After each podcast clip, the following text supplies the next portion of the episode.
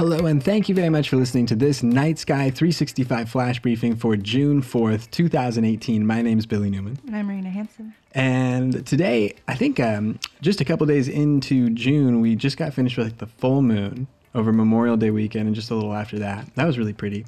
And then we were watching it kind of uh, pass a little bit further back toward the east, night over night, as it kind of proceeded. And what is it like prograde? Well, it's always prograde. It was like it's a waning gibbous moon right now, right? As it kind of moves back further and further toward dawn. And so, like when we were looking at it, we went out just the other night and we were watching it next to Saturn, which was like almost a week ago now. And then just a few nights ago, we were watching it right over Mars. What did that look like? It was really cool. Yeah, Mars is right under the moon. Just it's really bit, pretty. It looks extra red next to the moon. Doesn't it? it seems yeah, like the contrast of the colors. Yeah, you, you really see the cool. difference of it. It was really fun to see. Uh, we had a good time. Yeah, we went out and we tried to spot it pretty late at night uh, when it was up in the sky a little bit higher.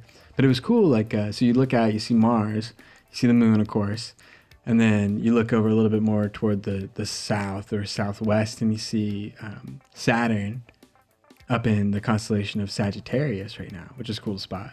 And then uh, a little bit further over, um, you'll also be able to spot, and you can spot this like earlier in the evening, especially right now, like in late May, early June, uh, that time of year. Uh, you can spot uh, Ophiuchus and Serpens coming up, and that comes up kind of um, a little bit higher in the sky before Scorpio starts to rise over in the southeast.